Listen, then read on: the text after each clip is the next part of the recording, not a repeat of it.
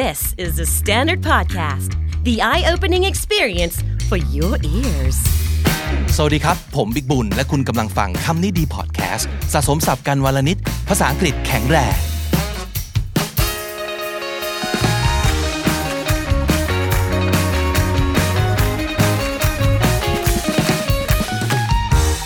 คุณผู้ฟังครับคำนี้ดีอยากแนะนำซีรีส์ใหม่นะครับ ชื่อว่า Brand Words ครับ ผม ส่วนตัวนะ ชอบฟังเรื่องราวของแบรนด์มากเลยนะพอดแคสต์โปรดอันหนึ่ง คือ How I Built This จำได้ไหมครับ ที่เอามาเล่าบ่อยมากเลยแมกกาซีนอีกหัวหนึ่งที่ผมโปรดมากเป็นของเกาหลี ชื่อว่าแมกกาซีน B เคยเห็นไหมฮะ เล่าเรื่องแบรนด์เจ๋งๆ แบบฉบับละแบรนด์ไปเลย นั่นคือคอนเทนต์แบบที่ผมอยากเล่าอะแต่ยังนึกไม่ออกว่าจะเล่ายังไงนะ แต่ทีนี้ย้อนกลับไปเมื่อประมาณ episode ที่่ 47 นะครับ สโลแกนองค์กรยักษ์ใหญ่มีอะไรที่เราเอามาใช้ได้บ้างจำได้ไหมครับ ผมเอาสโลแกนขององค์กร หลายที่เลยมาเล่า ไม่ว่าจะเป็น Apple Facebook NASA Google Nike L'Oreal อะไรอย่างนี้นะครับ สิ่งหนึ่งที่พบก็คือ 1. คำพวกเนี้ยมันบ่งบอกตัวตนของแบรนด์มาก ๆ มันน่าสนใจครับว่าเขาคิดยังไง ได้คำพวกนี้มาสร้างแบรนด์ยังไง แล้วก็ข้อ 2 ครับคำพวกนี้ไม่ใช่คำแบบพิสดารอะไรเลย นั่นแปลว่า ต่อให้เราไม่ใช่บริษัทใหญ่ ต่อให้เราไม่ใช่แบรนด์ระดับโลก เราก็น่าจะเอามาใช้ได้เหมือนกันให้เหมาะกับชีวิตเรานะครับนั่นแหละฮะที่มาของซีรีส์นี้นะครับเราจะมาเล่าเรื่องของแบรนด์ผ่านคำของพวกเขานะครับเริ่มต้นกับแบรนด์ใกล้ตัวดีกว่าครับเราเคยเป็นทั้งลูกค้าของเขา เคยเป็นทั้งคู่ค้าของเขาเคยเป็นทั้งเพื่อนร่วมงานของเขาด้วย หลายครั้งคือนั่งคุยกันไปเรื่อยเปื่อยอีกหลายครั้งทีมงานเราก็ไปนั่งกินข้าว จิบเบียร์กันต่างๆ แลกเปลี่ยนกันอยู่ตลอดเวลาจนเห็นครับว่าเออเนอะวิธีสร้างแบรนด์ของคนสองคนเนี้ย น่าสนใจจริง ๆ นะครับ และ Readery ก็มีเส้นทางในการเติบโตที่เราอยากเล่าให้ฟังมาก ๆ เลยนะครับ วันนี้ดีใจมาก ๆ ครับที่ได้นั่งคุยกับพี่โจวรรณพิน และพี่เน็ตนัทกรแห่ง Readery ครับ กี่ปีแล้วครับ ที่เป็น Readery มาถ้าให้เรานับแบบแบบเป็นลักษณะธุรกิจเลยเนี่ยคือ3ปีอ๋ออสามปีเองเหรอฮะเออนั่นแต่สิ ก่อนหน้านั้นเนี่ยคือ ถ้าถ้าจำไม่ผิดเนาะ เอ่อเราน่าจะเริ่มเปิดเว็บครั้งแรกอะประมาณปี 2012 12เออ แล้วแล้วตอนนั้นคือมันเหมือนเหมือนเอ่อมันไม่ได้ตั้งใจให้เกิดเป็น Readery นะ คือตอนนั้นยังใช้ชื่ออะไรครับตอนไม่ใช่ชื่อนี้ใช่ไหมตอนนั้นไม่ได้ชื่อนี้ครับอ๋อคือคือตอนนั้นมันเหมือนแบบเฮ้ยทำเว็บขึ้นมาแบบเล่นๆอันหนึ่ง แล้วก็แบบแชร์ให้เพื่อนกันดูอะไรเงี้ยแล้วปแต่รากฏจุดปว่าระสงค์คือ จุดประสงค์ก็คือ อะเล่าย้อนกลับไปนิดนึงนะก่อนที่จะมาเป็น Readery อะครับ เรามีโปรเจกต์อ่าบนเว็บอันหนึ่งชื่อ BBO Holism ใช่ไหมซึ่งนั้น 7-8 ปีแล้วนะพี่บิ๊กเออครับbib lio ก็คือหนังสือแหละอ่า holism ก็ก็เสพเสพติติดดเหมือนอ่า alcoholism อะไรอย่างเงี้ยใช่ใช่ใช่มัน Biblioholism มันเป็นคำมันเป็นชื่อหนังสืออยู่เล่มหนึ่งหนังสือภาษาอังกฤษเนาะอธิบาย อาการของคนเสพติดหนังสือ เสพติดการซื้อหนังสือ เสพติดการอ่านหนังสือ เสพติดการจัดชั้นหนังสือ เสพติดการพูดคุยเรื่องหนังสือต่างๆ นานาอะไรเงี้ย ซึ่งมันคืออาการของเราบอกเลย และน่าจะเป็นกับอีกหลาย ๆ คนอะคำแรกมาแล้วครับครับ biblioholism อืมอ่าฮะตอนนั้นเออตอนนั้นครับเราอ่าคือเนื่องจากที่บ้านเราอะมีหนังสือค่อนข้างเยอะใช่ป่ะเราเจอปัญหาที่เจอกันอยู่ตลอดเวลาคือการซื้อหนังสือซ้ำใช่ป่ะแล้วตอนอยู่ในร้านหนังสืออะเกลียดมากก็ต้องโทรถามกันนะเฮ้ยหนังสือเล่มนี้เราซื้อไปหรือยังซื้อยังวะวะหรือว่ามีปัญหาน้องคลาสสิกน้องซื้อไปหรือยัง แม่ซื้อมาหรือยังอะไรเงี้ยเพราะว่าอ่าแชร์ชั้นหนังสือด้วยกันทั้งบ้านเนาะเพราะฉะนั้นมันที่บ้านเนี่ยก็จะมีหนังสือปราบดายุนปกเนี้ยอยู่แบบห้าปกเพราะทุกคนเป็นแฟนปราบดายุนหมดเลย ทุกคนก็จะซื้อมาแล้วก็ซื้อซ้ำกันอยู่นั่นแหละครับ ก็เลยคิดว่าอ่าอ่า ผมเป็นคนทำเว็บเนาะเออตอนนั้นก็อ่าออกจากงานประจำมา แล้วก็เริ่มรับจ็อบทำเว็บนั้นนู้นอะไรเงี้ยก็ก็คิดว่า เฮ้ย ถ้างั้นลอง study ว่าเราจะทำ library ของของบ้านหนังสือที่บ้านเนี้ยบนเว็บ on web กันเลยแล้วกันอะไรเงี้ยอ่าฮะก็เลยมีโปรเจกต์หนึ่งทำทำเว็บอ่าห้องสมุดของตัวเองชื่อว่า biblioholism.com นะครับ แล้วก็เอาหนังสือที่มีอยู่ที่บ้านอะอ่าเป็นหมื่นปกเหมือนกันนะตอนนั้นนะเป็นหมื่โอ้โหทำ database เอาขึ้นเว็บ อัพขึ้นเว็บนั่นแหละก็ก็ไม่รู้จะทำอะไรก็วันๆก็สแกนหน้าปก แล้วก็แบบใส่ข้อมูลหนังสืออะไรเงี้ยแล้วด้วยความที่เราเป็นเป็น biblioholism ไงคือบ้า ถ้าสมมุติเรามีเจ้าชายน้อยอะไรเงี้ยเราอยากรู้ว่าเจ้าชายน้อย ฉบับภาษาไทยเนี่ยมันมีแล้วกี่เวอร์ชันกี่เวอวะร์ชันกี่โปรคือเราเก็บสะสมด้วยเราก็ต้องจำเป็นต้องรู้ข้อมูลมันด้วยว่า มันมีปกครั้งแรกอะออกพศอะไร ใครอ่าเป็นหน้าปกแบบไหนอะไรเงี้ย มันก็เหมือนแบบเออ บ้าสะสมข้อมูลแล้วก็บ้าการการเห็น Data เยอะอยู่ในเว็บก็คือทั้งขตัวเ Database ด้วย แล้วก็เล่าเรื่องเกี่ยวกับหนังสือต่าง ๆ ด้วย อันนี้ไม่ใช่การสแกนให้คนอ่านฟรีเนาะไม่ครับไม่ใช่คครัรับบไม่ใช่แบบนั้นไม่ใช่แล้วตอนนั้นตอนนั้นน่ะมันเป็นช่วงของถ้าย้อนกลับไปนิดนึง มันจะเป็นช่วงของเว็บ 2.0 ใช่ไหมครับซึ่งครับเว็บ 2.0 เนี้ยหลักการของมันก็คือเอาอ่าข้อมูลชุดใหญ่ๆเนี้ยมากองรวมกัน แล้วทำเรียกว่า data tagging ก็คือใส่ keyword ของของหนังสือแต่ละเล่มพูดงี้แล้วกันเนาะแล้วหาความเชื่อมโยงผ่าน keyword นั้นอืมๆอ่าอาจจะเป็นอย่างอย่างเช่นแบบว่าเอออาจจะไม่ใช่ keyword อาจจะเป็น attribute อย่างเช่นแบบพอเราพูดถึงแบบเจ้าชายน้อยเนาะว่าหนังสือไทท l ลเนี้ยมันมีออกมากี่เวอร์ชันแล้วเป็นเวอร์ชันที่ใครแปลบ้างใช่ป่ะแล้วคนแปลคนเนี้ยแปลหนังสือเล่มไหนอีกบ้าง หรือใช่สำนักพิมพ์ที่พิมพ์เจ้าชายน้อยเวอร์ชันแรกเขาพิมพ์หนังสืออะไรอีกอะไรเงี้ยเราสนุกกับกันแต่คะแนนเชื่อมโยงข้อมูลออกมาอ่าแต่ขนอมใช่ข้อมูลอะไรเงี้ยครับอืมอืมแล้วแล้วมันก็ได้ได้เว็บมาอันหนึ่ง biblioholism.com แล้วก็มีหนังสือเป็นดัตเตอร์เบสของหนังสือที่บ้านเราอยู่ในนั้นทั้งหมดใช่คป่ะรับแล้วอยู่มาวันหนึงก็เลยบอกว่าเฮ้ยจะเป็นยังไงนะถ้าเราเอาหนังสือ ที่เรามีอยู่เนี่ยไปขาย เพราะว่าซ้ำเยอะซ้ำเยอะขายเล่มไม่ที่สองถึงห้าแต่ว่า แต่ว่าไม่ยอมโจไม่ยอมนะเออบอกว่าเอาเรื่องอะไรจะเอาหนังสือที่บ้านไปขาย เราคร่าวพี่ๆโจนะเล่มซ้ำก็ไม่ขายเหรอเราเคยขายนะเออเออตอนนั้นเคยเอาหนังสือบ้านไปขาย ตั้งจังชื่อเพจว่า 100 books คือทุกเล่มเออร้อยหนึ่งอืมเล่มไหนที่ฉันขายอะฉันไปกว้านซื้อใหม่กลับมาหมดเลยไปตามอะ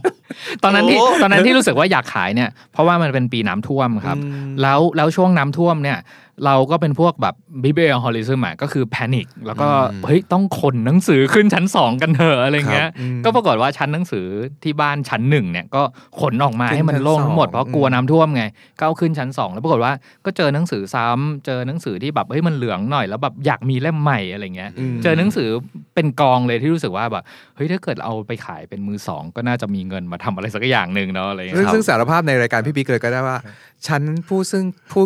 สอนเรื่องคอนโดมาริเอะกับทุกคน เป็นคนที่ไม่ยอมทิ้งหนังสือเด็ดขาดบอกเลย ในขนมมาริเอะเนี่ยหนังสือเนี่ยมันมันจะอยู่ spark joy ประมาณของเราหมวดที่สองอะไรอย่างเงี้ยใช่ใช่แล้วเราก็จะบอกว่าเฮ้ยขอเธอะนะขนมมาริเอะขอย้ายไปเป็นข้อที่ห้าแล้วก็ทำไม่ถึงข้อที่ห้าสักทีสรุปว่าก็ตอนนั้นนะได้คำว่า biblioholism ครัมาบกลายเป็นเว็บที่เป็นเรื่องราวของหนังสือเป็นคอนเทนต์เกี่ยวกับหนังสือใช่แล้วก็ขายมือสองอืมเริ่มมีขายมือสองใช่ไหมครับอืม แล้วหลังจากนั้นล่ะ เห็นอะไรเห็นความเป็นไปได้ในการทำให้เป็นธุรกิจเป็นเรื่องเป็นราวไหมหรือว่าก็ยังจะให้มันเป็น hobby ต่อไป ตอนนั้นน่ะเราเราเริ่มรู้สึกว่า พอพอมองถึงตลาดอีคอมเมิร์ซหนังสืออ่าจริงๆก็จะมีอ่าเว็บหนังสือเจ้าใหญ่ ๆ อยู่แล้วเนาะแต่เรารู้สึกว่ายังไม่พอใจกับกับหน้าตาของเว็บในยุคนั้นแล้วกัน รู้สึกว่ามันใช้ยากแล้วมันแบบดู clutter จังดูแบบเออมี sidebar อยู่ 2 บาร์ข้างๆ มีอะไรทำไมไม่ทำเว็บที่มันง่าย ๆ เข้าถึงหนังสืออะไรเงี้ยค่ามาตรฐานของเว็บครับเมื่บอก่อนเนาะเออก็เลยก็เลยแบบเอ้ยลองลองทำเว็บขายหนังสือเป็น mock up ดูกันอะไรเงี้ยแล้วก็แล้วก็ลองดูเอาหนังสือเอาข้อมูลหนังสือที่เรามีอยู่แล้วเนี่ยก็เอาขึ้นเว็บเลยอะไรเงี้ยแล้วก็ตอนแรกเลยเนี่ยก่อนที่จะมาเป็น Readery อะอ่าชื่อร้านหนังสือของเราชื่อ Book Owl บุ๊กนะ Owl เออ Book Owl คือที่นกฮูกนกฮูกอ่าอ๋อมีโลโก้ด้วยอุตส่าห์ทำโลโก้นะอยู่ได้ประมาณสัก ไม่กี่เดือนนะอืมอืมแล้วก็แล้วก็เปลี่ยนชื่ออีกเปลี่ยนเป็น Biblio เดี๋ยวเออทำไมทำไมบุ๊กเอาถึงมีอายุสั้นเหลือเกิน มันมันพอทำสักพักหนึ่งมันมันเหมือนแบบมีเราสนุกกับแบรนด์เราอยู่อย่างเดียว ไม่มีคนเข้ามาใช่ป่ะเออรู้สึกว่าเอ้ย ชื่อนี้หรือชื่อนี้มันยังไม่ทำงานใช่ไหมครับอืมตอนนั้นก็เลยแบบเอ้ยถ้างั้นลองไปใช้ชื่อชื่อที่เราเคยใช้เดี๋ยวอยาก Biblio อยากอยาก Horizon พูดถึงบุ๊กเอาหน่อยกว่าจะเป็นบุ๊กเอาพี่ก็ไม่ได้ไม่ได้ง่ายนะจำได้ว่าแทบจะฆ่ากันตายว่าจะสัตว์ตัวไหนอะอืมอืมกระต่ายล่ะเออไดโนเสาร์ล่ะเออนกคู่เป็นนักอ่านแล้วเออผีเสื้อแมงปอมาสัตว์สัตว์มาทุกชนิดอะคำเนี้ยมามาทุกชนิดอะคืออคือพอยคือในการตั้งชื่ออะบางครั้งณจุดจุดๆหนึ่งอะเราก็เราก็อาจจะตั้งชื่อผิดก็ได้อืมคือตัวคำไม่ได้ผิดอะไร แต่พอใช้เมื่อกี้พี่พิกถามว่าแล้วทำไมถึงเปลี่ยนล่ะพอเราใช้งานมันไปสักระยะหนึ่งอะเราเราจะรู้แล้วว่า อันเนี้ยมันไม่ใช่เราอืมคำไม่ได้ผิดอะไรอืมแต่ว่า แล้วอะไรล่ะคือเราต่างหาก คือเราไม่รู้รู้สึกเชื่อมโยงกับมัน ใช่อืมแล้วแล้วแล้วเทคนิคการตั้งชื่อเราว่าอันนี้เออเราเข้าใจแล้วว่าเฮ้ยการตั้งชื่อผิดหรือการการคิดคำผิดอะไม่เป็นไร มันจะค่อยๆ define ว่ายูคืออะไรกันแน่ ค่อยๆทีละนิดว่าแต่อย่างน้อยเรารู้ว่าอันนี้ไม่ใช่เนาะอ่าเราไม่ใช่สิงสารเราไม่ใช่ร้านหนังสือที่เป็นสิงสารศาสตร์ซึ่งอาจจะใช่สำหรับบางคนก็ได้ไงใช่ไม่ตอนนั้นอีกอย่างหนึ่งคือทำไมถึงถึงรู้สึกว่ายังไม่ใช่อะ เพราะว่าเอ่อเวลาพูดคำว่านกฮูกอะไรเงี้ยโอเค ตอนนั้นมันอาจจะเป็นหนอนหนังสือก็ได้เนอะเออนกฮูกนกฮูกก็เป็นตัวแทนของคนอ่านหนังสือก็ได้อ่าบอกครับใส่แว่นใส่แว่นตอนอ่านั้นดูฉลาดแต่มันไม่ใช่เราไงว่าเราไม่ได้เป็นคนใส่แว่นอ๋อเออ แล้วก็ภาพคนอ่านหนังสือในแบบที่เรามองอะ เราก็ไม่ได้มองคนอ่านหนังสือแบบสเตอริโอไทป์แบบนั้นนะว่าจะต้องเป็นคนแบบใส่แว่นหนาเติร์ดแล้วก็หน้าตาเป็นนกฮูกอะไรไม่ใช่คือเราก็เอ่ออยู่ในกลุ่มคนสวยคนหล่อกันอยู่อะไรอย่างเงี้ยก็เออพูดจาดี feel feel ไม่ใช่ feel มันไม่ใช่ยังไม่ใช่ มันไม่ represent ภาพที่เราอยากได้ ภาพที่เราเห็นคืออะไรรู้ป่ะภาพที่เราเห็นคือการที่ฝรั่งนอนอ่าน นิยายอยู่ริมทะเลอะโหภาพเนี้ยคือเราอืมเพราะเราเป็นคนชอบไปทะเลแล้วนอนอ่านหนังสือแบบริมนึกออกเนาะไปนอนริมทะเลอ่านหนังสือชิลๆอย่างเงี้ยโอ้อืมตอนตอนนั้นคิดถึงเรื่องของการจะเป็นแบรนด์หรือยัง คือคำว่าแบรนด์เนี่ยมันมันมีหลายเฟสเนาะคำว่าแบรนด์ปกติมันคือประสบการณ์ที่เราใช้กับกับเอ่อเอ่อบริษัทหรือองค์กรนั้นอะไรเงี้ยแต่ว่า ที่พี่บิ๊กถามน่าจะหมายถึงว่ายี่ห้อต่างหาก เราจำเป็นต้องมียี่ห้อ หรือมีโลโก้อืมอืมมีชื่อชื่แล้วอเรีหยกรือยังอืมชื่อเรียกยังไงก็มันเดวันแต่มันก็จำเป็นต้องมีเนาะในครับการตั้งบริษัทหรือองค์กรครับอะไรไว้เรียกอะไรสักอย่างหนึ่งครับอืมไอ้ไอ้ไอ้การคิดว่าเราเห็นภาพคนอ่านหนังสือของเรา คือคนที่เป็นฝรั่งอ่านอยู่ริมทะเลเนี่ย มันนำไปสู่อะไรต่อไปอืมมันมันนำไปสู่สิ่งนี้ว่า เฮ้ สมัยนั้นย้อนกลับไปเนี่ย เวลาเราพูดถึงหนังสือเนี่ยคนมักจะนึกถึงความดีของหนังสือ ซึ่งมันมีอยู่อืมจริงครับหนังสือมันอ่านแล้วประเทืองปัญญาอ่านมันจริงมันจริงทั้งหมดแหละมันมันอ่านแล้วทำให้เรามีชีวิตที่ดีขึ้นอันอันนั้นจริงทั้งหมด แต่สิ่งหนึ่งที่คนไม่ได้พูดถึงการอ่านหนังสือเลย คือความสุขในการอ่านหนังสือ คือสนุกด้วยเวลาแกอ่านอะมันคือมันคือเรามีความสุข ฟิน ไม่ได้แต่ฝั่งความรู้อย่างใช่เดียวเนาะใช่อืมความรู้สึกที่เราได้จากตอนกที่เราคิดชื่อเนะครับผมจำได้ว่าชื่อมันมีที่มาอย่างไง คืออมันมีครั้งหนึ่งที่เราไปเชียงใหม่ แล้วก็ไปร้านหนังสือมือสองตรงแถวแถวๆท่าแพนะครับอืมเก็กโคบุ๊กเนาะอืเออมอแล้วบนชั้นหนังสือในร้านนั่นแหละ มันมีสติกเกอร์แปะอยู่ว่า reading is sexy อ๋ออันนี้เราขโมยเขาเหรอเนี่ยว่าไม่ได้มันมันเป็นคำที่มีอยู่แล้วเออเออเป็นคำที่เราบันดาลใจมาที่เขาเป๊ะๆใช้อยู่แล้วแล้วรู้สึกว่า เฮ้ยทำไมเราเรารู้สึกแบบสั่นสะเทือนกับประโยคนี้ เรารู้สึกว่า เออมันมันมันแต่เดิมที่เราใช้คำว่าอ่าบุ๊กอาวเราเห็นภาพของคนอ่านแบบหนึ่งเนาะแต่พอเจอประโยคเนี้ยอ่า reading is sexy อะมันเหมือนกับเฮ้ยคนอ่านหนังสือไม่ได้หน้าตาแบบนั้นนี่นาอ่ามัมันเป็นคนที่ดูเซ็กซี่เนาะ sexy is the new black หรือเปล่า sexy is the new smart หรือเปล่าอะไรเงี้ยเออคือคือเราชอบ ชอบที่มันมองหนังสือในมุมที่รู้สึกว่ามันรีแลกซ์มากขึ้น มันสบายมากขึ้น แล้วก็ เอาพูดง่ายๆตอนตอนแรกที่เราพูดถึงหนังสือที่เราจะขายเนี่ยเรามองหนังสือกลุ่มวรรณกรรมเนาะแล้วก็ภาพที่อยู่ในหัวเราอะเป็นหนังสือเอ่อวรรณกรรมคลาสสิกมันดูอ่านยากจังเลยอืมเราจะเข้าถึงมันได้ไหมนะ เราจะวิจารณ์หรือพูดถึงมันได้หรือเปล่าอะไรเงี้ยอืมแต่ว่าพอประโยคนี้มันผุดขึ้นมามันเหมือนเหมือนภาพที่เรามองหนังสือมันชาร์จยากๆเนี่ยมันกลายเป็นอีกมุมหมันเป็นึนงเลย visual ที่เฮ้ยมันชัดเป็นหนังสืออะไรก็ได้อะอยู่ที่ว่ามันเป็นหนังสือที่เราเข้าถึงมันแล้วเราแบบ สบายใจที่จะถือมันแล้วก็พูดถึงมัน แล้วก็ชวนเพื่อนคุย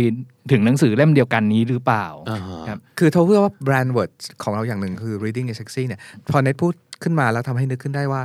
จริง ๆ เรา ใน day one วันนั้นนะเราไม่รู้ด้วยซ้ำว่าสิ่งนี้คือสโลแกนของเราครับเราเราไม่ใช่ว่าเฮ้ยพวกเรามาประชุมคำสโลแกนเราคำไหนดีอะไรอย่างเงี้ยเออเออแต่ไอ้ไอ้ภาพสติกเกอร์ตรงนั้นน่ะมันอธิบายสิ่งที่อยู่ในหัวเราได้ทั้งหมดเลยไงว่าเฮ้ยเราอยากทำร้านหนังสือแบบนี้นะอืมเป็นแบบหรือ feel การอ่านหนัง feel feel อะอืมการอ่านหนังสือมันคือแบบว่าเฮ้ยเซ็กซี่เซ็กซี่หน่อยแล้วพอนับวันเนี่ยคำว่า reading sexy มันใช่ขึ้นเรื่อยๆคือ ทุกคนน่าจะเป็นเวลาคนชอบอ่านหนังสือเนี่ย เวลาขึ้นรถไฟฟ้าหรือไปนั่งตามร้านกาแฟ แล้วเห็นใครหยิบหนังสือขึ้นมาอ่านอะ มันจะชะโงกไปดูนิดนึงอะอ่านอะไรอะเออฮะอืมเออฮะอะไรแล้วก็กันดูไปถึงหน้าตา ใช่ดูแล้วมันจะเลยเถิดไปว่าเออคาแรคเตอร์เขาร์เขา อันนี้ก็แสดงว่าการอ่านหนังสือมันทำให้คนนั้นน่ะแบบว่าน่าดึงดูดขึ้นนิดนึงมันคือ reading is sexy ไงเดี๋ยวแสดงว่าคำว่า reading is sexy มาก่อนชื่อ readery เหรอครับมาก่อนครครับโอ้คืออย่างที่บอกว่าตอนแรกเป็น Book Owl ใช่ป่ะคือเรามองจากข้างนอกเข้ามาอืมพอพอมาเจอสโลแกนตัวนี้ปุ๊บมันเหมือนกับว่าเฮ้ยเราเราต้องเปลี่ยนวิธีคิดอ่า แบรนด์ของเราว่า จริง ๆ แล้วเราไม่ต้องแบบใส่สิ่งที่ไม่ใช่ตัวเราอะอ่าแต่ว่าเอาความเป็นตัวเราเนี่ยแหละออกไปใช่ป่ะอ่าเราก็เลยมามามาปรึกษากันเองอะว่าจริงๆแล้วเราคือใคร เราไม่ใช่สมัครพิมพ์อืมเราไม่ได้เป็นนักเขียนคือ คือพูดง่ายๆว่าเราสองคนไม่ได้มาจากวงการหนังสือเลยเนาะเลยเราเป็นนักอ่านคนหนึ่งอืมครับ แล้วก็แล้วก็มุมมองของการอ่านหรือมุมมองที่เรามองหนังสือหรือหรือคนที่อ่านหนังสือเนี่ยมันมันเซ็กซี่ประมาณเนี้ยอ่าเออ ก็เลยคิดว่าเฮ้ยถ้างั้นเอาความเป็นนักอ่านของเราแต่เนี่ย แต่คำว่า reading is sexy อะมันเป็นยี่ห้อไม่ได้ไงอืมจะทำโลโก้ยาวๆ เป็นประโยคอย่างนั้นไม่ได้ไงมันเป็นประโยคมันไม่ใช่คำเนาะครับแล้วครับแล้วพอในพูดเรื่องการอ่านเนี่ย หรือคนอ่านเนี่ยคือสมัยหนึ่งเนี่ยในระบบนิเวศของหนังสือแล้วกันอะถามพี่บิ๊กก็ได้เวลานึกถึงวงการหนังสือนึกถึงใครสำนักพิมพ์นักสำนักเขียพิมนพ์นักเขียนใช่ปะก็นึกกันอยู่แค่นั้นอะอืมเลยเถิดเอ่อก็ประมาณนั้นอะมากหน่อยก็พิสูจน์อักษรซึ่ง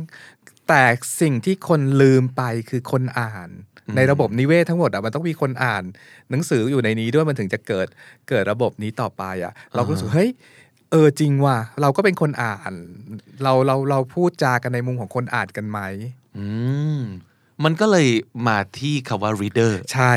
อืมแล้วแต่คำว่า reader เองอะมันก็ general เกินกว่าจะเป็นชื่อยี่ห้อถูกปะครับบริษัท reader อย่างเงี้ยไม่ได้ปะเออเออเอออมก็เติมไวเราไปตัวหนึ่งก็เติมใช่ไวตัวหนึ่งอืมเออก็กลายดูเป็นเป็นคำ readery ที่ที่ดูน่าคบหาดีเนาะเออเป็นคำคำที่ใหม่อะเป็นนักความนักอ่านคืออะไรอ่าอะไรเงี้ยมันก็เอออตอนที่คำว่า readery ออกมาในการพูดคุยหรือในที่ประชุมเนี่ยโมเมนต์นั้นเป็นยังไง ตบเข่าชาร์ดเออนี่แหละใช่เลยหรือว่ายังยังกังขากันอยู่หรือยังไง น่าจะทะเลาะกันอีก 3 เดือนฮะไม่ถึงจริงเหรอแต่แต่มีมีมีเฟสอยู่ใหญ่ ๆ ครับ ที่คิดนอนคิดถึงคำนี้กันอยู่เรื่อยๆอะว่าจริง ๆ แล้วเราเราสามารถเอาความเป็นตัวเราเนี่ยใส่ใส่เข้าไปในคำนี้ยังไงได้บ้าง หรืออมันมีมุมไหนบ้างที่เป็นมุมน่ารักน่ารักสบายสบายๆของคนอ่านที่เราอยากอยากให้คำเนี้ย มันกลายเป็น adjective ใหม่ ๆสำหรับคนอ่านขึ้นมาอ่าในแง่ที่ว่า การเป็น adjective ก็คือเป็นคำที่ใช้อธิบายอะไรก็ตามทีเนาะต้องให้เขาบอกได้ว่าไอ้อย่างเงี้ยมันโคตร literally เลยใช่อย่างงี้ใช่ใช่ปะต้องใช่โอ้โหอืมอืมแล้วแล้วแล้วเราทำงานต่อยังไงให้กับคำนี้ หรือว่าสิ่งที่เราอยากให้มันเป็น ง่ายมาก ๆ เลยคือเราเปลี่ยนมุมมองเมื่อก่อนเนี้ย เมื่อประมาณตั้งแต่เริ่มเปิดบริษัทคือยี่ห้อเนี้ยเราอะยังไม่เคยได้ยินคำว่าเอ่อ customer centric หรือ audience centric แถวๆนั้นเมื่อประมาณหลายปีก่อนยังไม่ได้พูดถึงเท่าบทครับนี้เนาะใช่แต่เราเราสามารถใช้คำว่า reader รีเนี่ยมาเป็นเอ่อแก่นของเราในการทำงานตั้งแต่ day one ได้เลย แล้วเราก็ลองทำดูหมายถึงว่าแทนที่จะมองโลกในฐานะแบบเป็นคนขายหนังสือกัน ก็มองโลกแบบเป็นคนอ่านเหมือนกัน เหมือนเราเอาตัวเองจากฝั่งผู้ขาย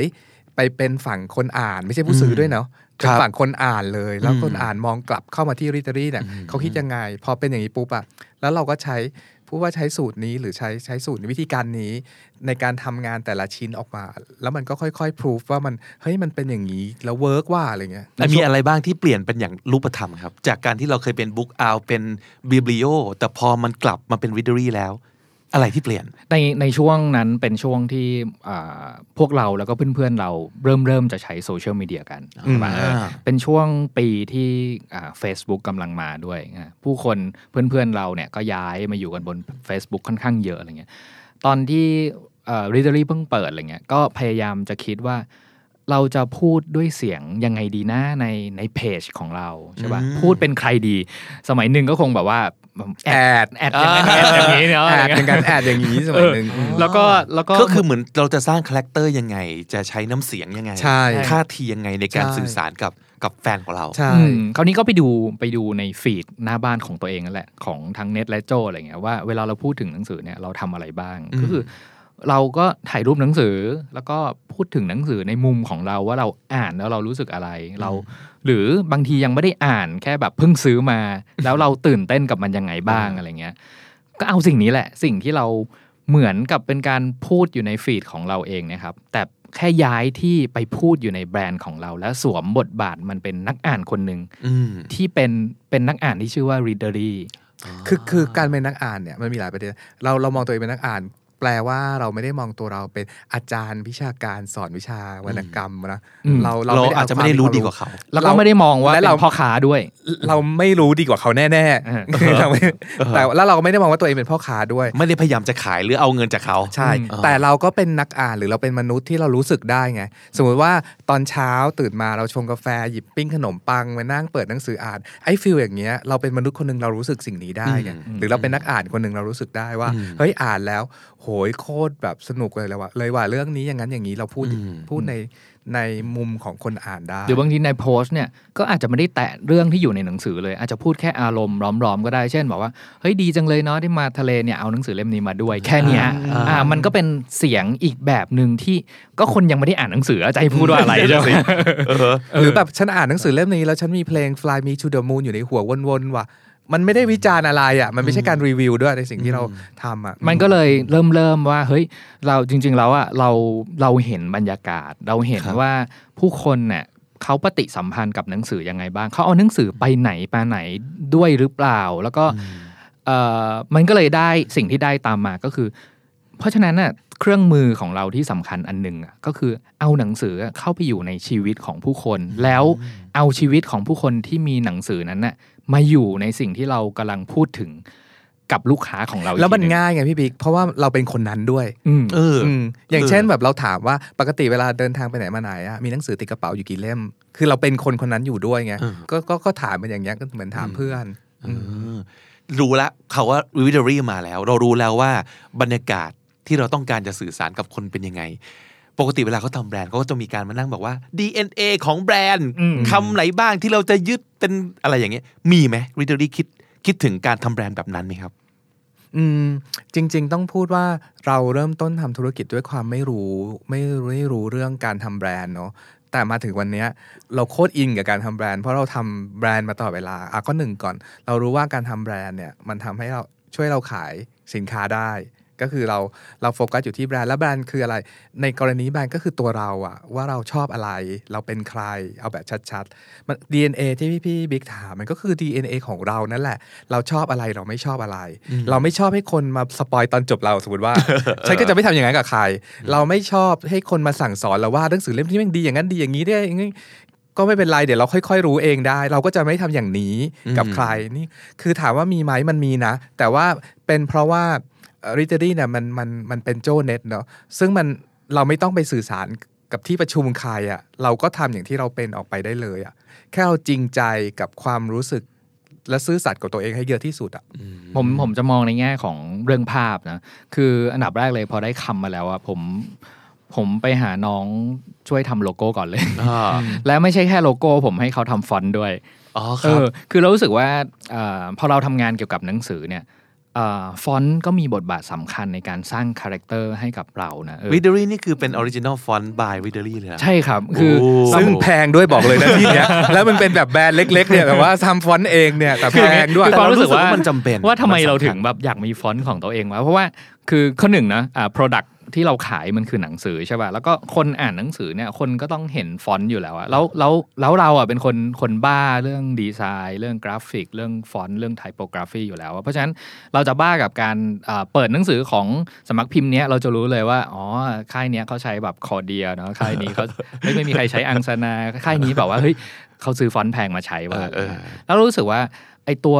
body text นี่แหละตัวฟอนต์ตัวเนี้ยที่เราแบบอ่านไปเรื่อยๆ แล้วเรารู้สึกว่าแบบ อ่าทำความคุ้นเคยกับมัน บางฟอนต์ที่เรารู้สึกว่าคุ้นกับมันเพราะอะไร เพราะว่ามันเป็นฟอนต์ที่อยู่ในหนังสือเรียนมานะมานีหรือเปล่านะอะไรเงี้ยเออมันจะมีทฤษฎีของมันอธิบาย แล้วการการสร้างความคุ้นเคยต่าง ๆ เหล่านี้เรารู้สึกว่ามันเป็นสิ่งที่สำคัญเหมือนกันเนาะในแง่ของของ visual ที่จะพาแบรนด์เราไปสู่อ่าลูกค้าของเราใช่ป่ะก็เลยคิดว่าอะไหนๆทำโลโก้ก็มาละอืมก็คิดชุดฟอนต์ของเราเอง มันก็เลยมีฟอนต์สองตัวที่เป็นฟอนต์ของเราชื่อว่า Readery Slab กับ Readery Loop ซึ่งมีฟอนต์ไม่มีหัวกับฟอนต์มีหัวอ๋อใช้งานอยู่ในเว็บตอนเนี้ยถ้าใครเข้าไปดูก็จะเห็นฟอนต์สองตัวนี้เราคใช้รับอยู่คือตั้งแต่วันแรกตั้งทั้งแต่ไทยทั้งอังกฤษอืใช่ครับโอ้ถ้าตั้งแต่แรกที่มีคำว่า reading sexy ที่เป็นสติกเกอร์จริง ๆ เราใช้ feeling นำตลอดเนาะมันคือไอ้ feel feel เรานี่แหละที่เราพูดว่า feel feel เนี่ยอืมแต่เราสองคนเป็นประเภทว่า เออทำไมเน็ตทำไมเรารู้สึกอย่างนี้กันวะทำไมทำไมอย่างนั้นทำไมอย่างนี้กันอยู่ตลอดเวลาเรารู้สึกสิ่งนี้คืออะไรทำไมเราชอบสิ่งนี้เราเราไม่ชอบสิ่งนั้น ประเด็นเรื่องฟอนต์ที่เนทพูดขึ้นมาก็คือ บางครั้งฟอนต์อะเราไม่ได้มานั่งวิเคราะห์หรอกว่ามันเป็นอย่างนั้นอย่างนี้เนาะโดยเฉพาะคนทั่ว ๆ ไป แต่เราจะรู้นะ ว่าเราอ่านหนังสือของสำนักพิมพ์นี้ แล้วเรารู้สึกสบายตาเราอ่าอันนี้เราไม่ค่อยชอบ แต่เราอาจจะถ้าเราไม่ได้เป็นพวกดีไซเนอร์เราจะตอบไม่ได้ว่าอ๋อเพราะฟอนต์นั้นฟอนต์นี้อะไรอย่างเงี้ยอืมแต่พอเรามานั่งวิเคราะห์ว่าทำไมเรารู้สึกดีกับสิ่งนี้ รู้สึกไม่ดีกับสิ่งนั้นอืมมันจะมีคำตอบบางอย่างให้เราอะอ่าฮะอืม แล้วเราเราไอการมีฟอนต์เนี่ยมันเหมือนมีน้ำเสียงของเราเองแล้วเราเป็นคนบ้าข้างน้ำเสียงของเราเองเหมือนครับที่จริง ๆ ก่อนหน้านี้เราเคยคุยกันเรื่องคำว่าแบรนด์ voice เนาะเสียงแบรนด์แบรนด์ voice ก็คือเสียงของแบรนด์ของเราคืออะไร มันมันตั้งแต่แบบเราจะพูดคำว่าค่ะ หรือครับ หรือว่ามีสรรพนามเรียกตัวเองอย่างไรเรียกตัวเองว่าฉันแอดไหมผมใช่ไหมแอดไหมอะไรอย่างเงี้ยเราคิดละเอียดยิบแล้วจริง ๆ แล้วอะฮะฮะว่าว่าเราจะไม่เขียนแบบนี้เราจะเราเราจะ ใช้คำนี้ไม่ใช้คำนั้น มีมีอะไรที่ยกตัวอย่างได้มากกว่านี้ไหมอาจจะเป็นเช่นสมมติว่าท่าทีของเราในการขายเราจะขายยังไง หรือวิธีการรับมือกับคนที่เขาไม่ happy กับเรา เราจะรับมือยังไงอะไรเงี้ยคืออย่างแรกเลยอ่าตั้งแต่แรกเลยแล้วก็เป็นเป็นสิ่งที่เราบอกกับทีมงานทุกคนของเราอะว่าเฮ้ยเราต้องเป็นหนังสือที่ humble ที่ไม่โอ้อวดว่าเราอ่านเล่มนี้แล้วเรารู้ดีกรู้ว่าเยคนอะอื่นกว่าคนอื่นเออเพราะเราไม่ได้รู้ดีกว่าคนอื่น เพราะว่าสิ่งที่เราอยากนำเสนอ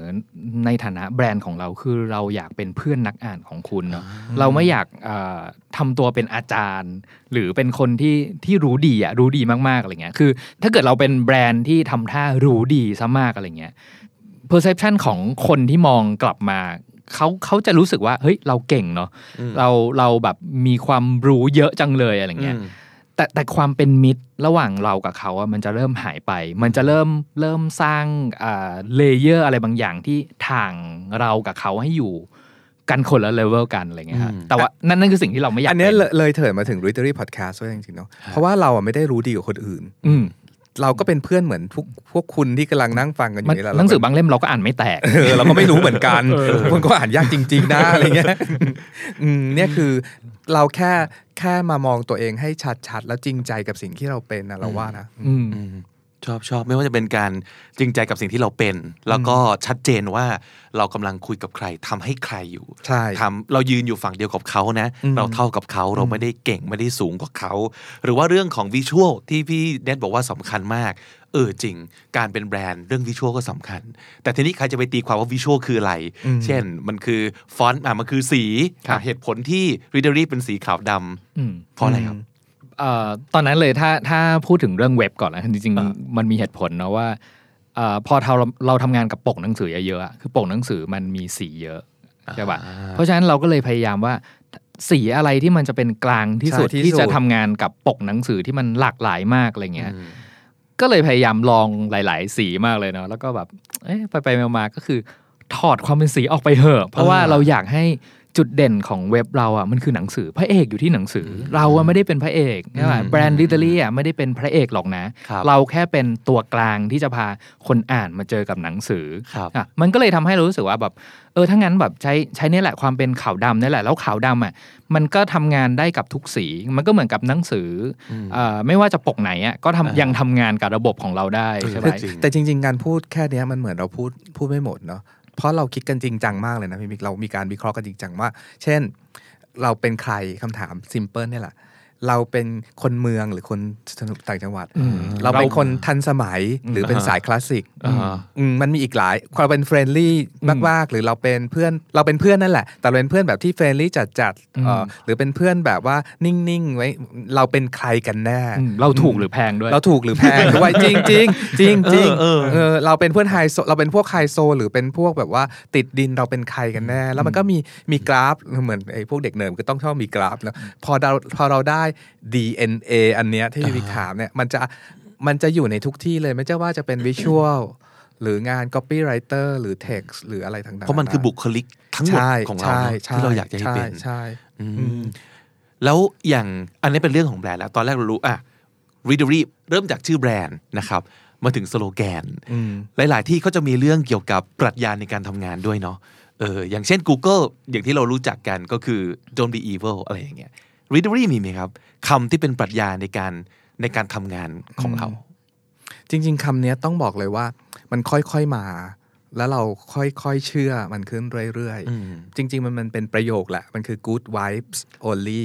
good vibes only อืมซึ่งซึ่งแปลเป็นไทยอาจจะยากนิดๆอะพลังบวก พลังงานที่ดีเท่านั้นที่อยู่ในนี้ vibe มันก็คือ feel คือเลยเนอะฟีลอะฟีลดีๆ ความความรู้สึกเหมือนดีคำนี้รู้สึกสำคัญกว่าลิลลี่มากเหมือนกันนะ กับแบรนด์นี้คือ feel อะเราเชื่อใน feel ๆอืมถ้าพี่บิ๊กพูดอย่างนี้ยมันแปลว่าสิ่งที่เราทำอะมันออกไปอยู่ในงานเราไงอืมยูยูถึงรู้สึกได้หมายถึงว่าผู้รับสารของเราถึงรู้สึกได้ครับมันเราบ้าคลั่งกับเอ่อ positive thinking หรือความคิดบวกพลังงานบวกเนี้ยค่อนข้างมากมากเลยเถิดไปถึงแบบ แม้กระทั่งในการทำงานอะสมมุติว่าในทีมงานเราบางคนมีบางบางวันที่น้องในทีมบางคนรู้สึก moody หรือรู้สึกอารมณ์ไม่ดีหรืออะไรเงี้ยเราอาจจะให้น้องเขาพักไปก่อนเลยด้วยซ้ำอ๋อคือมันไม่ใช่แค่ว่าการเขียนของเราไม่จะต้องแบบว่าเขียนบวก แต่อันเนี้ยไม่ได้หมายความว่าเราจะต้องโกหกความรู้สึกเรานะครับ อืมแต่เรายังเชื่อว่า ในสถานการณ์เดียวกันอะถ้าเราหาความรู้สึกดีๆ หรือสิ่งดีๆอะมันจะหาได้เสมอจะเอาพูดตรงง่ายๆเลยง่ายๆหนังสือบางเล่มมันก็ไม่ได้สนุกขนาดนั้นหรอกใช่ป่ะแต่ถ้าสำนักพิมพ์ นักเขียนเขาตั้งใจจะผลิตสิ่งนี้ออกมาวางขายเนี่ย แสดงว่ามันต้องมีของดีอะไรอยู่ในนั้นบ้างสินะอ่าฮะอืมก็อยู่ที่เรามองเนาะใช่อยู่ที่เรามองแล้วก็หน้าที่ของเราคือ บอกบอกต่อไปใช่เพื่อมันจะไปโดนใคร ใช่ใช่แล้วมันก็เป็นคนนะเนาะเราอาจไม่ชอบอาจจะมีคนอื่นชอบก็ได้นี่นาอืมอืมอืมจริง ๆ สิ่งเนี้ยมันเกิดจากเราสองคนเคยทะเลาะกันเรื่องหนังสือหลายครั้งเหมือนกันอืมคือ คือเอ่อหนังสือบางเล่มเนี่ยมันเป็นหนังสือโปรดของใครบางคนก็ได้แต่อาจจะไม่ใช่หนังสือที่อีกคนชอบเสมอไปอืมถูกไหมครับ มันก็จะมีอย่างเงี้ยอ่าบางเล่มเป็นหนังสือโปรดพี่โจแต่เล่มเนี้ยผมไม่ชอบหรือแบบเกลียดอะไรเงี้ยไม่ใช่เกลียดเออแต่เออแต่สิ่งเนี้ยมันช่วยสอนให้เราว่าเราจำเป็นที่ต้องเคารพ การชอบไม่ชอบของคนอื่นด้วยอืมถูกปะมันมันไม่ได้หมายหมายความว่าสิ่งที่เราจะพูดออกไปเนี่ย มันมีคนรับที่ต้องเห็นในทางเดียวกับเราเสมออะไรเงี้ยอืมมันมันจำเป็นที่จะต้องมีความเห็นที่แตกต่างใช่ปะอืมแต่บนพื้นฐานของความเห็นที่แตกต่างเนี่ยเราต้องการวายที่ดีอะมต้องการต้องการการสื่อสารแล้วก็การพูดคุยในมุมที่ดีไม่ใช่แบบอืมทะเลาะกันไม่ใช่ชวนทะเลาะอะแต่อืมชวนเฮ้ยเพราะอะไรนะทำไมเขาถึงชอบเล่มนี้ทำไม อ่าทำไมเรายังไม่ชอบล่ะเพราะอะไรอะไรเงี้ยอ่าเออมันมันมันเป็นจุดเริ่มต้นที่ดีที่มันทำให้คนสองคนเริ่มคุยกันต่อไปได้ มากกว่าการที่จะแบบเฮ้ยจบละเราเห็นไม่เหมือนกัน เพราะฉะนั้นเราอยากคุยกันดีกว่าเอออมก็ไม่ต้องไปจัดใช่ครับไม่จ้าอีกอย่างหนึ่งคืออยากเพิ่มเสริมตรงเนี้ยครับว่าไอ้ good vibes only เนี่ยอาจจะเป็นเพราะว่าเราทำงานที่บ้านครับ คือพวกเราอะเป็นคนที่เคยทำงานอยู่ในองค์กรมาเนาะแล้วก็ เฮ้ยไม่เอาแล้วเราไม่อยากเป็นพนักงานในองค์กรนะแต่ว่าอยู่มาวันหนึ่งก็แบบเฮ้ยเราทำบริษัทกันเถอะแล้วก็แล้วก็เอางานเข้ามาอยู่ในบ้านอะไรเงี้ยอืมมันก็เลยเหมือนว่ามันมีความก้ากึ่งระหว่าง เรามองว่าสิ่งที่เราทำอยู่เนี่ยมันคือการใช้ชีวิตหรือการทำงานกันแน่อะไรเงี้ยเราเลือกเราเลือกที่จะมาในเวที่ว่า มันคือบ้านของเราอืมถึงแม้ว่ามันจะเป็นงาน แต่มันก็ยังคือบ้านของเรา ถึงแม้ว่าจะเราจะมีทีมงาน แต่ทีมงานเนี่ยเข้ามานั่งทำงานอยู่ในบ้านของเราอืมเพราะฉะนั้นความเป็นบ้านเนี่ยมันก็เลยเซตไว้แบบเนี้ยว่าเฮ้ยขอเป็นพลังบวกๆแล้วกันนะ เพราะว่าอืมเราไม่อยากให้บ้านเรามันดูรู้สึกว่าแบบเอ่อเครียดจังเลย เพราะมันเป็นงานหรือว่าแบบบวกเวกโวยวายกันจังนี่ที่บ้านนะอะไรอย่างเงี้ยเออมันมันเป็นไว้เดียวกับสิ่งที่เราแบบอาศัยอยู่กับมัน แล้วอยากให้สิ่งเนี้ย มันลงไปสู่ในในงานในทีมงาน แล้วก็ลงไปสู่งานที่เราสื่อสารกับผู้คนคือพอมันเป็นบ้านอะนึกภาพทีมงานมาทำงานตอนกลางวันถึงเก้าโมงถึงหกโมง สมมติว่าถ้าทุกคนแบบทะเลาะเบาะแว้งตีกันวุ่นวายอะไรเงี้ยทุกคนกลับบ้านไปพักผ่อนที่บ้านของใครของมัน แต่ไอพลังงานก้อนเนี้ยมันยังมันยังอยู่อยู่กับเราไงอืมแล้วเรานอนที่นั่นไงเราก็ต้องซึมซับพลังงานเออทั้งวันเออเลยอยู่เอออืมเพราะฉะนั้นเราก็เลยติดสติกเกอร์ตัวใหญ่ๆไว้แบบตรงผนังว่า good vibes only และนะ และเราอะอุตส่าห์เลือกอาชีพคือมาเปิดร้านหนังสือเนาะมันควรจะต้องมีความสุขอะอืมโดยธรรมชาติอืมไม่ว่าหรือน้องที่ที่เลือกที่จะมาทำงานอย่างรีดรี่อะ มันก็คือการทำงานอยู่ในบรรยากาศหนังสืออย่างมีความสุขแล้วอะอืมก็คือไม่จำเป็นที่จะต้องทุกข์กับมันอืมอืมก็เป็นการดูแลพื้นที่ของเราเนาะใช่เออเพราะมันส่งผลกับทุกอย่างเลยอืมเออมีไอเดียไหนหรือมีคำไหนบ้างไหม ที่เราเคยคิดว่าใช่สำหรับแบรนด์นี้ แล้วไปไปๆมาๆมันไม่ใช่ ก็อย่างตอนต้นที่พูดถึงบุ๊กอาวเลย อืม คือตอนจะเปิดอาเหมือนแบบอาพี่บิ๊กเน็ตมาเปิดร้านหนังสือกันมาช่วยกันตั้งชื่อสิทุกคนก็จะคิดว่า เออร้านหนังสือในหัวของเราอะ มันถูกตีความมาเป็นคำหนึ่งคำเป็นคำอะไรดีใช่ปะซึ่งณตอนนั้นน่ะ มันยังไม่ได้เริ่มทำไงเหมือนตอนเพิ่งเปิดร้านกันใหม่ๆ เราก็สามารถจะคิดคำนั้นคำนี้อย่างของกรณีของเราก็คือ อ่า เป็นบุ๊กอาวไหมเพราะเราเป็นคนชอบอ่านหนังสือตอนกลางคืน อืม แต่พอทำงานกับคำนี้ไปเรื่อยๆอะมันอธิบายเราทั้งหมดไม่ได้ อืมยังไม่มากพออืมครับก็อืมคำว่าบุ๊กอาวก็เป็นหนึ่งค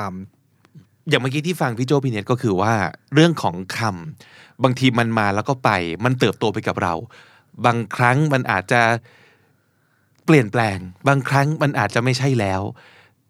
ก็แสดงว่าน่าจะมีสักวันหนึ่งที่ readery อาจจะไม่ใช่ reading is is sexy อีกต่อไปป่ะครับ ซึ่งมันมันมันเป็นไปได้นะ คือพูดกันตรงๆอะชีวิตมันไดนามิกอืมอืมมันไม่ มันไม่คงที่ มันเปลี่ยนแปลงไปเรื่อยอืมๆโอกาสที่ที่เอ่อบางคำในที่นี้อาจจะหมายถึงบางแบรนด์เลยด้วยซ้อืมำที่อาจจะจำไม่สามารถมีมีต่อไปได้ มันก็เป็นไปได้อืมอืมแต่แต่จะมีสักคำหนึ่งไหม ที่ต่อให้ readery เปลี่ยนไปยังไงก็ตาม จะยังคงอยู่กับเราแบบไม่มีทางเปลี่ยน คือคือคำเนี้ย เป็นคำที่พวกเรา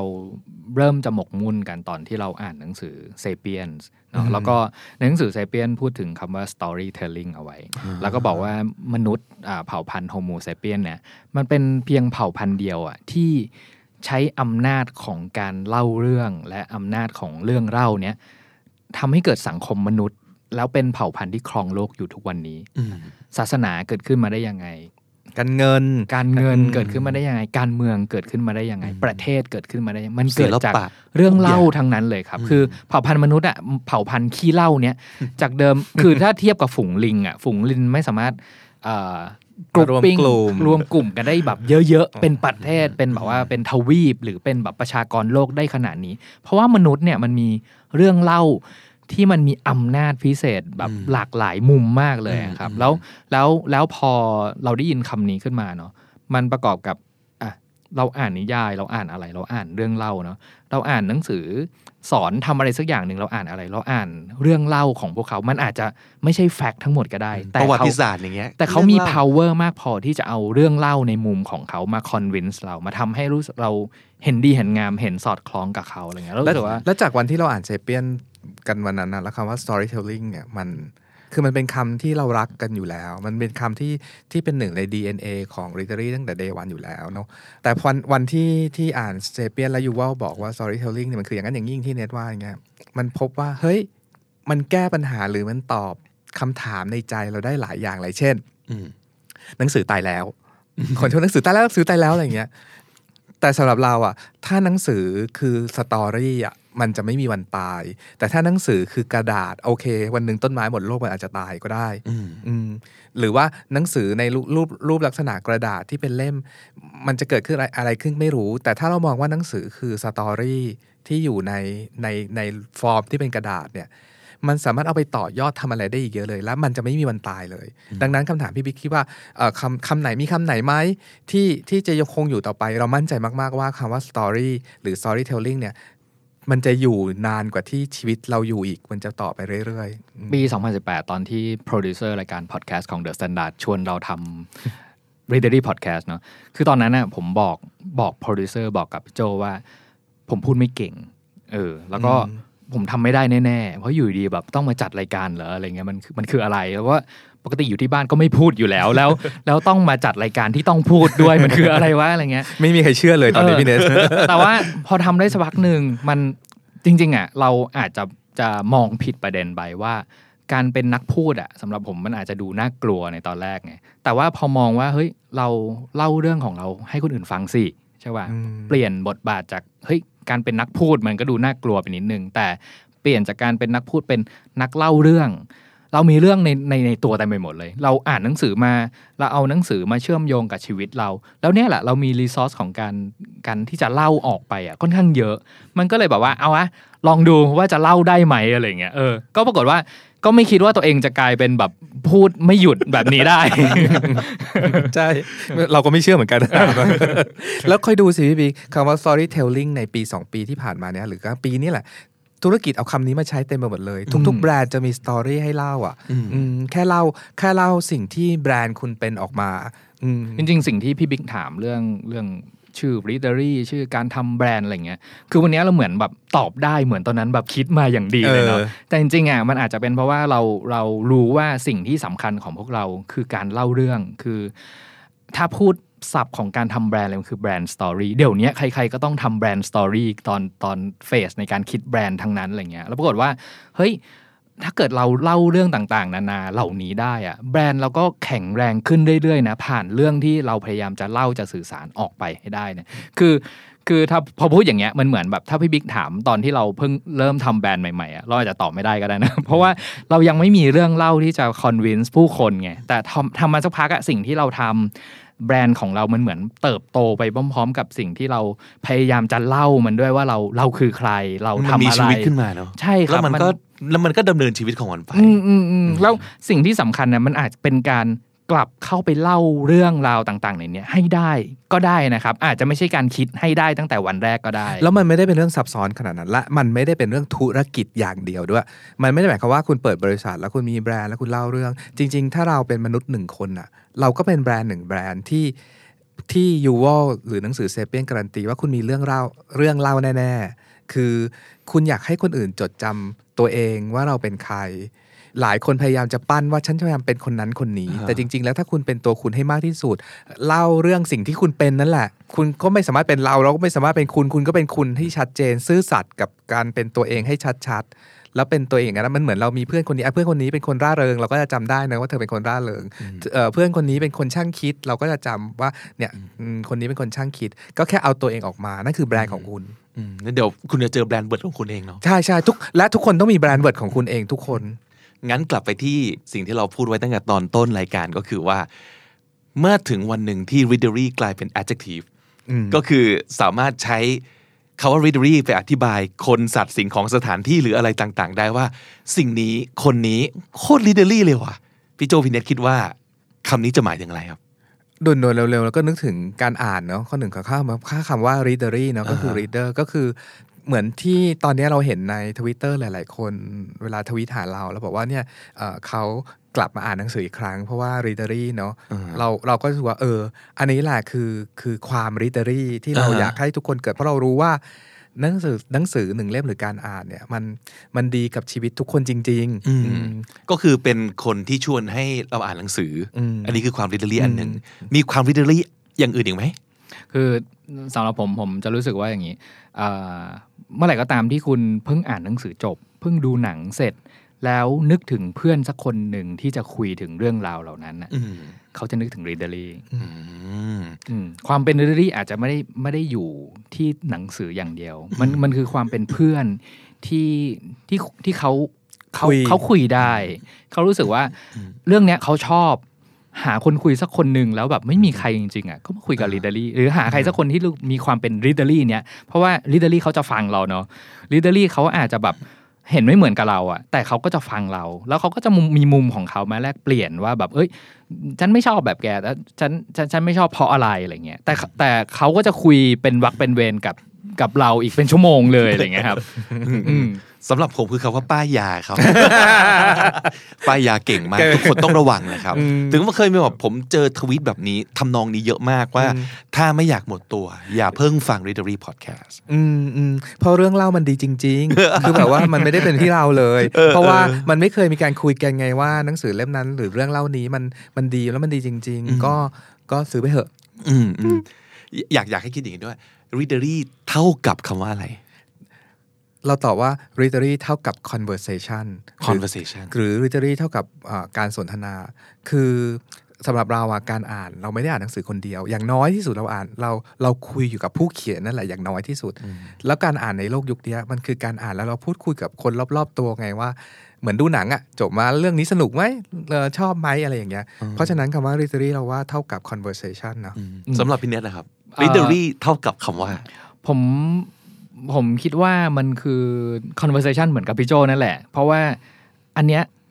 ไม่ได้พูดเล่นๆนะ เพราะว่าตอนที่ทำ readery ใหม่ๆอะตอนที่หาสโลแกนอะตอนแรกเกือบจะเอาสโลแกนที่มาจากหนังสือของคาวิโนละว่าการอ่านของคุณจะไม่โดดเดี่ยวอีกต่อไปอะคือเรารู้สึกว่า เฮ้ยมันมันไม่ได้ไม่ได้ไม่อยู่ในยุคที่เราอ่านหนังสืออยู่ในมุมห้องสมุดแบบเงียบๆคนเดียวอะ่ะแต่การอ่านหนังสือมันคือการใช้ Facebook ไปด้วยหรือทวีตไปด้วย แล้วก็บอกว่าเฮ้ยตอนนี้แบบอ่านท่อนนี้โดนโดนๆว่ะแล้วก็แบบแชร์ไปนิดนึงไอ้ไหนมีใครแบบมากดเลิฟเราบ้างอะไรเงี้ยมันคือเราอ่านหนังสือเพราะเรารู้ว่าสิ่งเนี้ยมันกำลังเป็นจุดเริ่มต้นของบทสนทนาใหม่ ๆ ใช่ป่ะเป็นการคอนเน็กหาผู้คนใหม่ๆ บางทีอาจจะเป็นคนที่เราไม่เคยรู้จักมาก่อน แต่ว่าแค่โยนสิ่งที่เราอ่านเจอ หรือสิ่งที่เราชอบลงไปในพื้นที่ที่มันเป็น Public Space อะแล้วมันจะ draw คนที่อ่ารักชอบแบบแบบเดียวกันเนี่ยเริ่มมาพูดคุยแล้วก็เกิดอะไรบางอย่างขึ้นมาได้ครับ แล้ว conversation เนี่ยมันไม่ใช่จะสพูดพูดพูดพูดออกไปเนาะมันคือฟังด้วยเนาะพูดอืมฟังจริงพูดด้วยฟังพูดฟัง มันคือครึ่งหนึ่งของอืมของ conversation เลยนะใช่เออแลกเปลี่ยนกันพูดกันฟังกัน วันนี้เราพูดคุยกับแบรนด์ Readery นะครับ ใน premiere episode เลยของซีรีส์ Brand Words นะครับ ที่นี่คำนี้ดีพอดแคสต์แกะออกมาได้ประมาณ 7 คำที่น่าสนใจนะครับคำแรกเลยคือ biblio b i b l i o biblio นะครับ biblio มันเป็น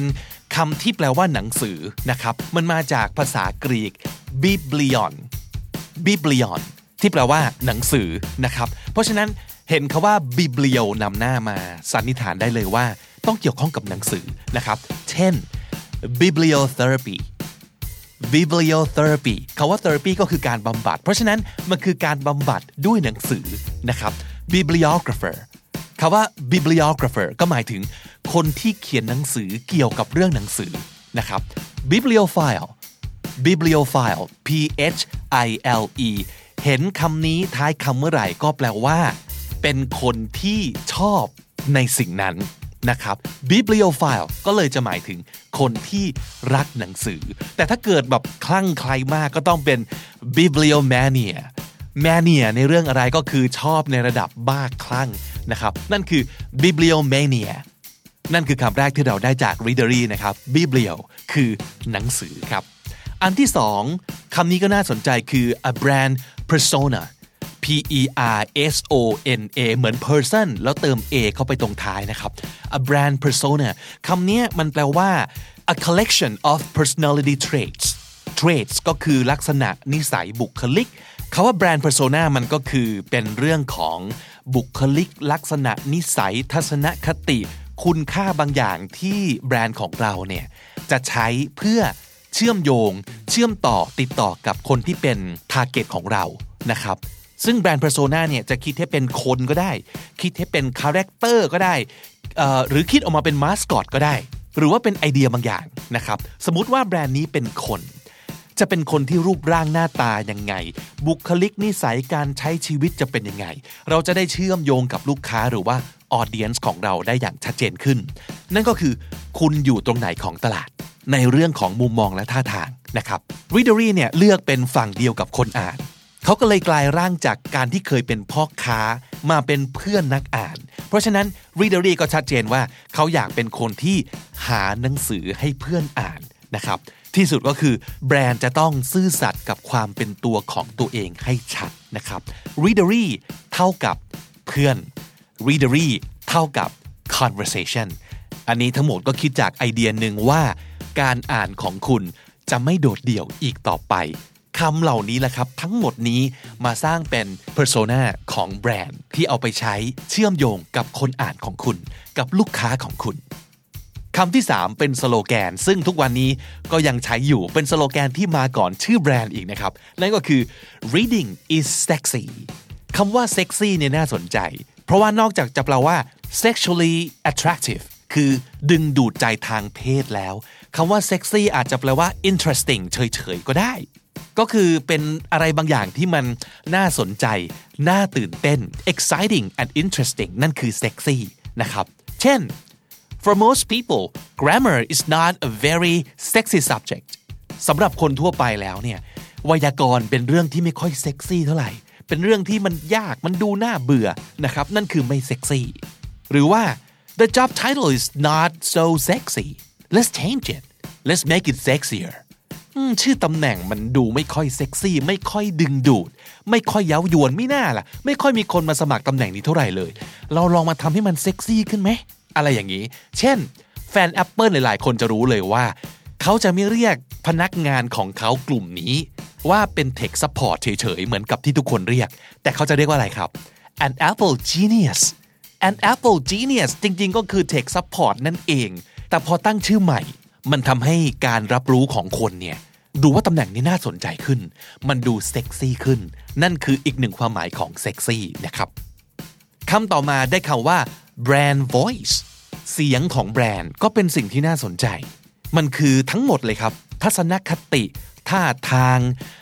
น้ำเสียงนะครับ หรือการเลือกใช้ถ้อยคำที่แบรนด์จะติดต่อสื่อสารกับลูกค้า กับ audience กับลูกเพจ กับคนที่ inbox เข้ามาถามหรืออะไรก็แล้วแต่ทั้งหมดนี้ต้อง uniform uniform ก็หมายถึงว่าต้องคิดให้มันเหมือนกันและใช้แบบเนี้ยทุกๆ ครั้งในทุกๆที่ ทุกกรณี แบรนด์ของเราจะได้มีน้ำเสียงเหมือนกัน แล้วก็เป็นเอกลักษณ์ให้คนจดจำได้นะครับ และหนึ่งใน voice ของแบรนด์ Readery ก็คือ humble humble เป็นอีกหนึ่งคำที่ Readery พูดมาแล้วผมรู้สึกว่ามันสำคัญมากๆกับกับแบรนด์สมัยนี้ ที่จะสร้างความรู้สึกให้กับลูกค้าเนาะคนจะไม่ชอบแบรนด์ที่ทำตัวสูงทำตัวเก่งทำตัวฉลาดกว่ามาก ๆ เพราะว่ามันมันสัมผัสยาก มันเอื้อมถึงยาก แต่ Readery ไม่ได้ต้องการบอกว่าเขาเป็นคนที่อ่านเยอะที่สุด อ่านหนังสือแตกฉานที่สุด อ่านหนังสือที่ดีที่สุดไม่ เขาก็เป็นแค่เพื่อนนักอ่านคนหนึ่ง เท่านั้นเอง ที่คอยแนะนำหนังสือดีๆ ที่น่าสนใจ ให้กับเพื่อนนักอ่านด้วยกันย้อนกลับไปที่ชื่อแบรนด์ ซึ่งก็คือ Readery ที่มาจากคำว่า reader นั่นเองนะครับ อีกคำหนึ่งที่น่าสนใจที่ได้จากแบรนด์ Readery ก็คือ good vibes only good vibes only vibe ก็คือความรู้สึกที่เรามีต่ออะไรสักอย่าง หรือความรู้สึกที่อะไรสักอย่าง หรือคนสักคนจะสร้างให้กับเรา นั่นคือ vibe ความรู้สึกที่จะทำให้เกิดความเชื่อมโยงหรือไม่อย่างไรนะครับ good vibes only เป็นคำที่แปะอยู่ที่ทำงานของ Readery เลยคือ เขาต้องการคนที่สร้างความรู้สึกดีๆ ในการทำงานร่วมกันเท่านั้นนะครับ มันคือความ positive แหละ แต่แทนที่จะบอกว่า positive ก็บอกว่า good vibes ก็เป็นคำที่น่าสนใจคำหนึ่งเช่นเดียวกันนะครับ สุดท้ายฮะคำนี้ Readery ยึดมั่นสุดๆ ต่อให้โลกนี้ไม่มีหนังสือเป็นเล่มๆแล้ว ก็ไม่ได้หมายความว่าสิ่งที่ Readery ทำจะไม่เหลืออีกแล้วในโลก เพราะว่าที่สุดแล้วมันคือ storytelling storytelling คือการเล่าเรื่อง นี่เป็นสกิลสำคัญที่ทำให้มนุษย์ครองโลกนะฮะ เป็นอาวุธสำคัญด้วยของแบรนด์ Readery ที่สินค้าของเขา ก็เป็นเรื่องเล่าเช่นกัน ใช่ไหมฮะ หนังสือก็คือเรื่องเล่า เพราะฉะนั้นมันเป็นการเล่าเรื่องให้คนที่ทำเรื่องเล่าอีกต่อหนึ่งคำนี้ก็เลยเป็นเครื่องมือสำคัญต่อแบรนด์นี้มาก ๆ ครับ และทั้งหมดนี้ก็คือ brand words ที่เราได้จากแบรนด์ Readery ครับ และถ้าติดตามฟังคำนี้ดีพอดแคสต์มาตั้งแต่ episode แรก มาถึงวันนี้คุณจะได้สะสมศัพท์ไปแล้วทั้งหมดรวม 2,763 คำและสำนวนครับ และนั่นก็คือคำดีๆประจำวันนี้นะครับ ติดตามกันได้ทุกช่องทางเช่นเคยทั้งที่ thestandard.co ทุกแอปที่คุณใช้ฟังพอดแคสต์ YouTube, j o o x และ Spotify ครับ ผมบิ๊กบุญครับ วันนี้ไปก่อนนะฮะ อย่าลืมเข้ามาสะสมศัพท์กันทุกวันวันละนิด ภาษาอังกฤษจะได้แข็งแรง สวัสดีครับ The Standard Podcast, eye opening for your ears.